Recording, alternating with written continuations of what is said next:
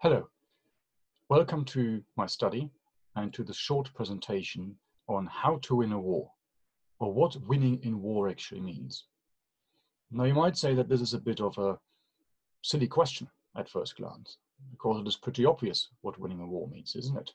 You normally declare war, you go to war, you fight battles and campaigns, and based on the outcome of these, you then come to some sort of political arrangement. And yet, once you start scratching the surface, you see that the whole concept is far more complex and far more complicated and confusing actually than it appears at first glance. You might perhaps say that the whole concept is not merely political or based in the military world, but it has a philosophical aspect to it. And of course, the moment you mention war and philosophy together in one sentence, there's one thing you can't avoid, and that is talking about Karl von Clausewitz. I can already feel your despair while you're watching the screen now, but don't worry. I'm not going to be talking too much about Clausewitz. I'm not going to present all of his findings and his ideas because that would be uh, far too complex for a short presentation like this. But, we, but we'll use Clausewitz's ideas as a, as a starting point to think about winning a war and winning a war in its totality. So rather than mere military victory on the battlefield. So when we look at Clausewitz and his definition of war, what does he actually say? He says war is an act of force to impose the will on the enemy. And we can take away a few things from that. The first thing is that it is an act of force. If no force is involved, there is not a war. So he's actually quite clear cut on this. Um, there's not a lot of room for grey area activities or something like this. A war is a war because you have an act of force. So for example, imposing sanctions on, on a regime that you don't like would not be considered uh, an act of war by Clausewitz. But of course, the important thing is that you impose your will. And again, you can see that this takes us away from the, the mere battlefield and the fighting on the battle, and that it reaches a higher dimension, which is normally linked to the political sphere. And we'll return to that in a minute. And how do you fight a war? Again, I'm not going to be talking about all the different concepts and ideas in, and ideas in, in all their depths because it would simply take too long. But according to Clausewitz, we have two different ways of doing this. So the first one is the limited war with the limited war aims. And then we have what Clausewitz calls the absolute war which is very often translated in English as total war. And this is actually um, a good point to, to think a little bit about Clausewitz and his writing. If you're able to, I would always urge you to read Clausewitz in the original German. I know it's a bit of a schlep, it's hard going.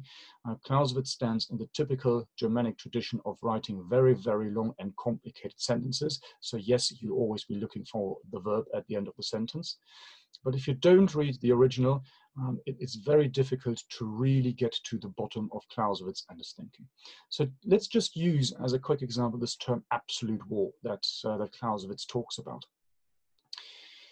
This term is uh, normally translated in the English language as total war, and this is slightly misleading because the moment we say total war, we've got all sorts of pictures in our heads about nuclear war and total war in the 20th century, i.e., uh, complete uh, nu nu nuclear destruction.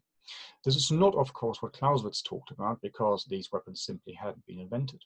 And while quite often in discussions you can see that people now say that the idea of total war is an abstract idea that cannot be reached. Clausewitz actually is quite quite clear in saying that absolute war, absoluter Krieg, as he calls it in German, is something that he saw in his lifetime. Because he, he said that uh, during the times of the uh, Napoleonic Wars, this is exactly what he saw. So terminology is really, really important here, and we need to keep a close eye on that. Um, another point that Clausewitz uh, makes, and you're probably familiar with if you've ever looked at Clausewitz uh, at all, is uh, his idea of the chameleon. He says that war is a chameleon, so it changes the character, but uh, the nature uh, of war endures. And then also when we link this to uh, to uh, our question of um, what is winning in war and how to win a war, this also applies here. So just to give you one example, take the Second World War and look at the outbreak of the war. So Germany invades Poland in 1939. As a consequence, of course, Britain and France declare war on Germany. So if you now fast forward a few years and look at how the situation has changed by late 1944, So the Germans have now been driven out of Poland again and are standing on the borders of the Reich fighting against the Soviet army. If you now take the original war aims and the original idea of what winning was for the British, um, as declared in the declaration of war, i.e., uh, the liberation of Poland, independence of Poland, and end of Nazi aggression.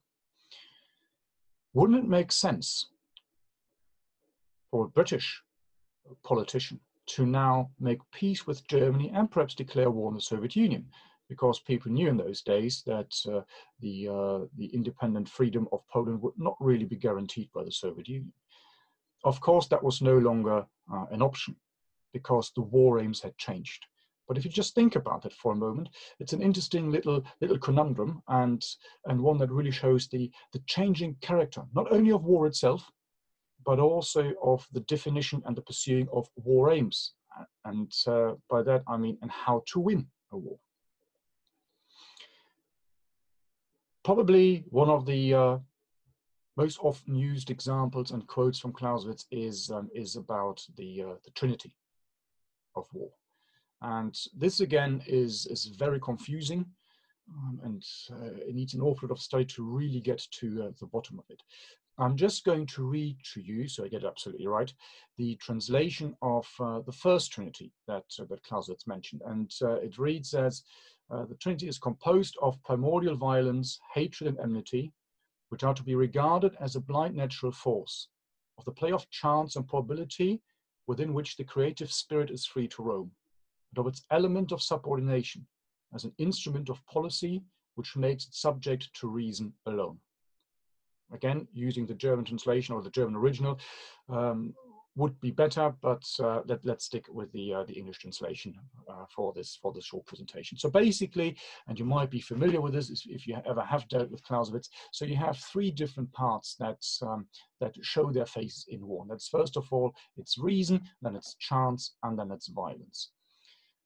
And that in itself is fine, but it's also quite confusing because what does it actually mean? And in order to explain that, we then use the, the second Clausewitz trinity in which he links that to to certain areas of the um, of the state.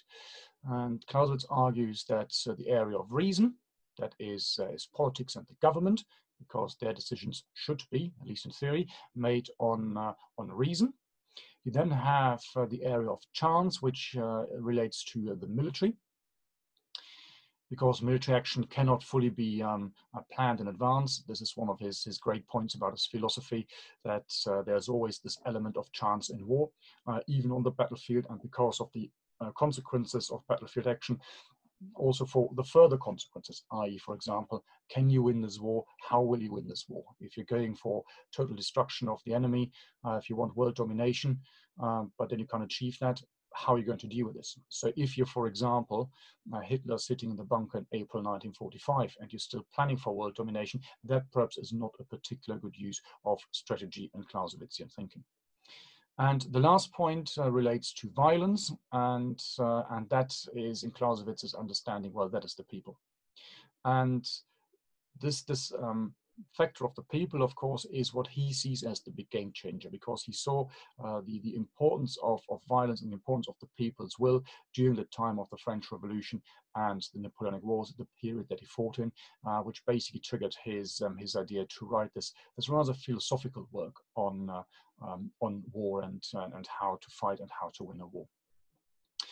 Um, it also, of course, the, the last very famous quote that probably everyone knows, uh, which is very often misquoted, uh, used uh, uh constantly in, uh, in essays and writings, what have you, without a lot of deeper thinking going into it, is of course that war is the continuation of politics by other means. Again, when we look at the original, the wording is slightly different. Um, you also have the underlying issue uh, that you might be familiar with, that the, the German word politik uh, basically means policy, politics, and polity. So it's a bit, uh, it's a bit more, well, for a better, perhaps you might say, if you want to put that term a bit more wishy-washy than the uh, the English translation, but it's also more all-encompassing. So um, again, that causes some sort of um, problems. But let's let's stick with politics at the moment because this is uh, the translation that is, is normally used. So if war is the combination of politics, does that mean that the, the, politics part in the Trinity, where you have the reason, i.e., politics, i.e., reason, i.e., government, is the most important one. And then that, for that reason, it should always take precedence. Well, this is very much, you might say, the, the accepted view now in the West. You just need to look at the, uh, the structures of states, um, uh, the control of armies, and all these things. However, and here I'm very much following Professor uh, Sir Hew Strachan's argument, we have to understand that when Clausewitz writes about this, he talks about a trinity. And of course, there are some religious connotations here. We mustn't forget that Clausewitz uh, was, um, was, a good Protestant, a Lutheran. And actually, his great grandfather had been a Lutheran priest. His uh, uh, grandfather was uh, a professor of theology. So he had a very deep understanding of religion, what religion means, and also, of course, the terminology. So when he talks about a, a trilogy, for Clausewitz, all these three parts are of equal importance. So when you look at um, when you look at the conduct of war and how to win a war, you might actually have to say that all three of these are of equal importance. And that means if you want to win a war, you also have to uh, you have to deal with all these threes, uh, all these three, and uh, have to put the same uh, uh, um, importance, attach the same importance to them. It also does not necessarily mean that you have one particular center of gravity that you can attack. Um, center of gravity that you take out that makes you win the war. Um, there might be different ones. It might be just one of the two, one of the three. It might be all three, uh, and that again adds a level of complexity that uh, we sometimes don't really see when we concentrate too much on the political level, and when we concentrate on the military as the long arm of, of, of politics. So for example, if you look at this, quite clearly you can see that already we're beginning to write out the fundamental finding of Clausewitz, and that's the idea of violence and the, the important role that the population, in whatever shape or form, plays in war itself. So we might want to think a little bit about that. It also means that when you have these, these three areas, and they're of equal importance, it might mean that perhaps when it comes to winning a war, they don't always match. You might, for example, say that you might win a war politically. And that's what happens most of the times because you sign a peace treaty, so you've lost the war. But it does not necessarily mean that this applies to the other two parts of the Trinity. To give you one example, and here I'm uh, following an argument uh, developed by Professor Höbelt from Vienna University. When you look at Germany at the end of the First World War, and you compare the situation in Germany uh, to the Trinity and the three points of the Trinity. Of course, Germany had been defeated militarily. There's absolutely no question about that. Um, of course, the population was suffering. So you have uh, the war dead, you have um, after the war uh, inflation, economic crisis, all these things. So these two parts of the of the um, of the Trinity were obviously deeply affected. You could, however, if you wanted to make the argument that Germany, from a strategic point of view, so if you go to the to area of reason and uh, broadly defined uh, um, as government and, and political interaction, that Germany actually was not a loser of the First World War. Because what happens on the international stage is that the map of Europe changes. Yes, Germany loses some territory. Germany has been defeated militarily. The population is suffering. But from a pure um, power political point of view, you might actually say that the German position, particularly in the medium and long run, um, was, was strengthened because the big fear of Germany had always been that it had been uh, sandwiched between France on the one hand and Russia on the other. And this is, of course, one of the reasons uh, which lead to the, uh, the outbreak of, of the First World War. In 1918, 1919, this situation completely changed and disappears because the Soviet Union is now the pariah. Um, the Western countries will not talk to, uh, will not really talk to the Soviet Union, and Germany can, as they then would in later years of the Weimar Republic and even in, uh, the, uh, during the early years of the Third Reich, can establish a rather useful strategic alliance with the Soviet Union. They'd also be able, um, as they did, to play Poland off against Russia or the Soviet Union if they if they seem fit, and that worked quite well for Germany up to, you might say, the outbreak of, um, of the Second World War. So again, there are some points here that, that need to be considered. It's not all only about the political level. And if you use another example, if you concentrate on the political level, you might actually say, if you look just at it very, very from a pure legal point of view, that Germany didn't, didn't lose the Second World War. Because what happens in, in May 1945 is that Germany, uh, of course, surrenders on the 8th of May to the Allies and uh, surrenders uh, basically on, on military terms. So military action comes to an end. The German government, uh, sitting up in Flensburg in northern Germany, remains in power for a few more months, and there is no peace treaty signed because there wasn't there wasn't uh, the need to sign one. Um, as seen by, by the Allies, because Germany had been completely and utterly defeated, and so Germany didn't really have to sign a peace treaty. And actually, up to this day, there is not a peace treaty between Germany and uh, the Allied powers of the Second World War. What has been used as some sort of de facto peace treaty, quite often, or seen as it, um, are the, so, uh, the so-called two plus four treaties um, in 1990, which led to the unification or reunification of Germany. So you got two, that's the two German states, plus four, that's the four Allied powers of 1945. And it's only at that particular time in 1990 that Germany actually gets full sovereignty uh, back from the Allies. Up to 1990, they did not really have that. They had most of their sovereignty, but there were certain areas where the Allies still had a say. For example, the status of the city of Berlin. So if you just apply this, uh, this model that you always have to have a political solution, you always have uh, the precedence of politics. Well, actually, you might say War II never came to an end.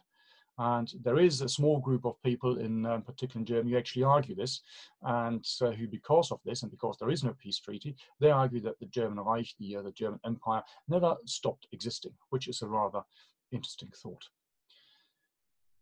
It also means that um, when you start looking at these three levels, and from that you start developing your centers of gravity that you want to hit and you want to, to seize or defeat in order to, to not only achieve victory on the battlefield, but overall um, winning in a war you need to make sure that you choose the right one. And we all know how very difficult that is. It's difficult at the tactical level, it's difficult at the operation level, and perhaps it's the most difficult and most confusing at the, uh, the strategic level uh, because you've got all these different factors then playing together. And this is, of course, exactly what, uh, what Clausewitz is, is looking at and uh, what he was aiming for. So, a discussion of these very complex and, and very confusing issues.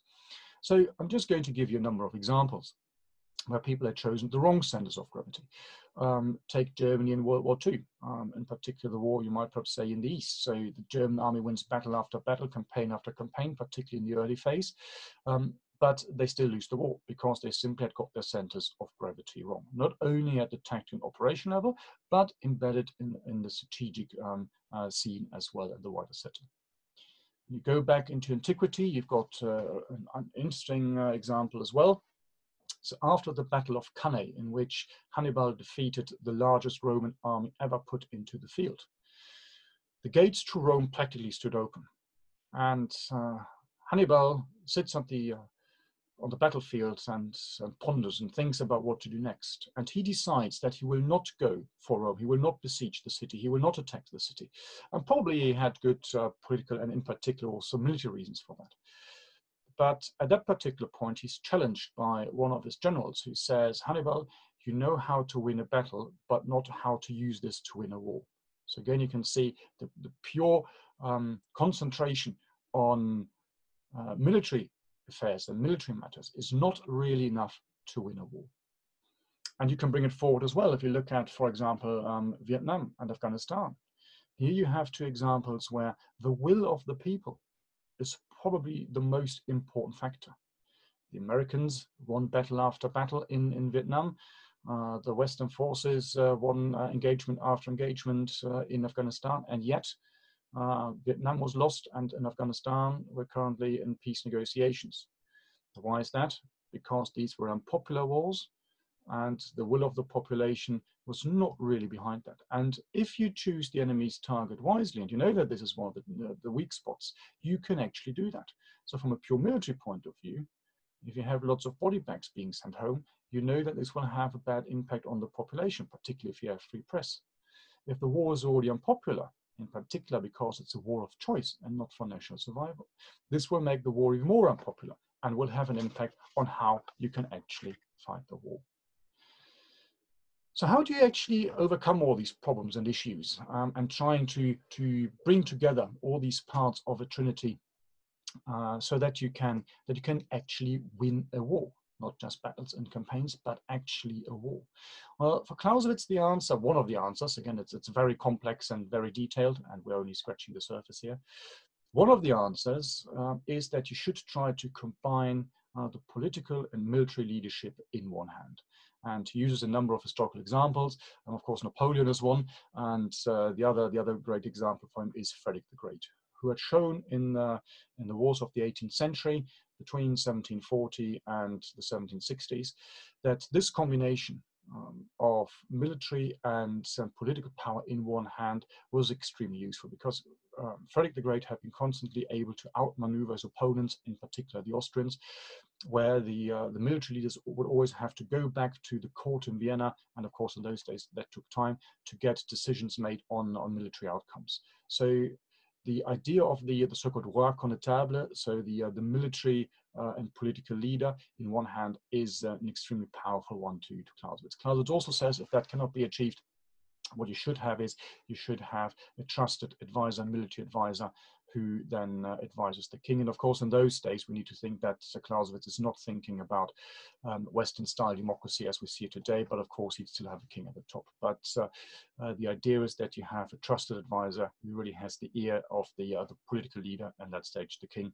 Otherwise, he says you're immediately running into, into problems. And that can be extremely powerful. Um, the combination of two, um, it can also lead to, to some other issues and problems. And when you go back into antiquity, you can look at some of these wars there, you could actually say that relatively often, not always, but relatively often, a battle actually did decide the outcome of the war, something that is rather unthinkable of, um, of today. And why was that? Well, mainly because if you combine the political and the military leadership in, in one hand, and don't forget, now this is not the time of the nation state, so that the people actually do not really play such a role. So you've got the king on the battlefield, and for example, this king gets killed. You immediately have taken out not only the military leadership, but also the political leadership. A good example of this, of course, would be the Battle of Hastings. When Harold gets killed by the, uh, the arrow that flies into his eye, well, practically the battle and with us also the war is over, even though, of course, well, there were more skirmishes and it took some time to actually conquer the, uh, uh, uh, the British Isles completely. Uh, the Normans had some problems, but that these are um, um, subsequent matters. And of course, as I've already said, you, perhaps you might actually say this, this made warfare a little bit easier and perhaps also a bit less confusing. But these are not the times we live in today. And when we look at, um, at winning a war, we need to understand and we need to accept that uh, we have to face uh, far greater complexities again linked to the three components, not just to the three components of the um. And that, of course, is um, as I've already said, this is the big realization of Clausewitz. It's the impact of societies, the impact of people on um, the war effort, on the conduct of war, um, and uh, including that, then also, of course, how to win a war. And the the big game game changer, of course, for um, Clausewitz was the, uh, the, uh, the, French Revolution, where for the very first time in in modern history, you saw that the uh, the people, the population, actually started playing a role in the state's affairs. I don't want to go into a whole discussion of uh, uh, the structure of states and, uh, and, and, and democracy because that would just uh, leave us, uh, lead us too far. So let's use a bit of a broad brush and, brush and a slightly crude argument and saying that with the arrival of the French Revolution, the people suddenly had say in their state's affairs. And you can actually even see that summed up very nicely in the French national anthem. Allons enfants de la patrie. So let's go children of the fatherland. Um, this whole idea of fatherland um, was something that up to that point um, had probably not really been raised. And uh, when you then look at the reactions of other countries, where you also have the rise of nationalism after the arrival of, uh, of Napoleon and the Napoleonic Wars. Well, first of all, it's interesting to see that, um, um, for example, being German meant I'm not French. So again, you can see there's an interaction between, uh, between these two.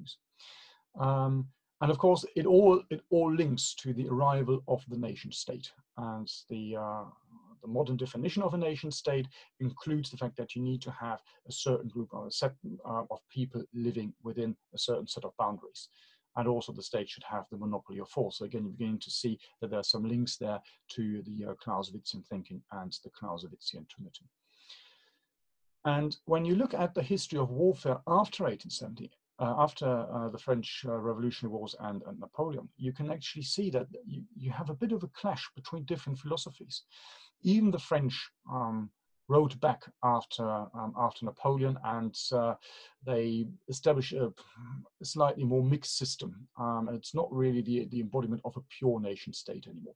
However, they still had it, and based on that, even Napoleon could then call, and even before that, they could call for what they called the levée en masse. So basically, um, uh, some sort of a form of national service, because the argument was this is your country, you you fight for it.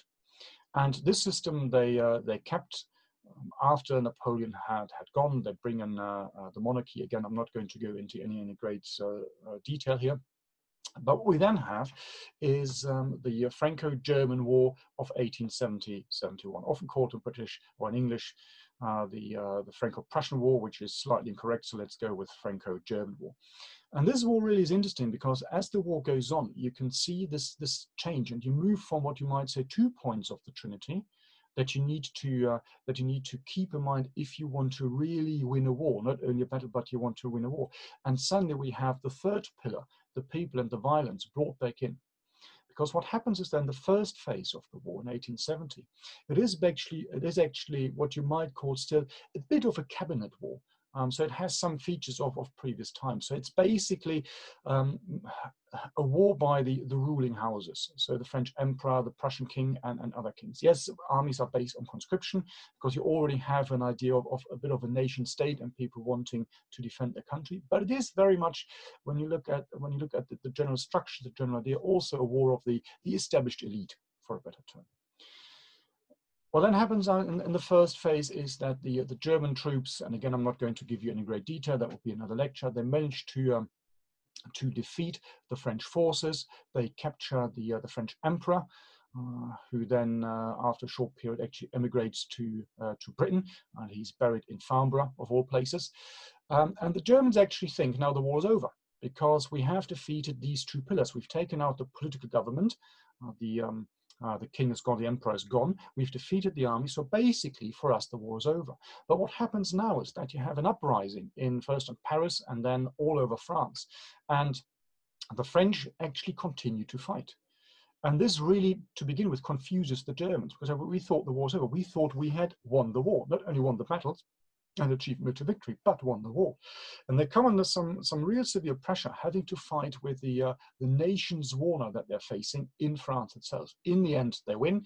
As a consequence of that, they also form the, uh, the German Empire in January 1817. But it's, it's, this is a lesson that the Germans didn't forget. And it's really interesting that when you look at um, the German chief of the general staff, the most famous one, Helmuth von Moltke, who was the big, um, the big, uh, the big winner of the, uh, the, the German Wars of Unification. So he was actually the, the planner of the War of 1864, where you have, uh, again, I'm keeping it very simple, um, uh, uh, the German Federation fighting against Denmark. Then you have the, uh, the, the again very simple, the Prussian-Austrian War of 1866, and then the German-French War of 1870. So he was the chief of the the German staff of the Prussian army, and he's the big the big victor of these battles.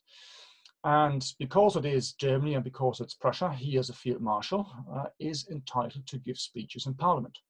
And in his very last speech that he gives in parliament before he retires, so that's well before the outbreak of the First War, of course, he says that the lesson of the last war needs to be that Germany must not be going to war again, because the days of the cabinet wars are over. You cannot win a war by fighting a cabinet war.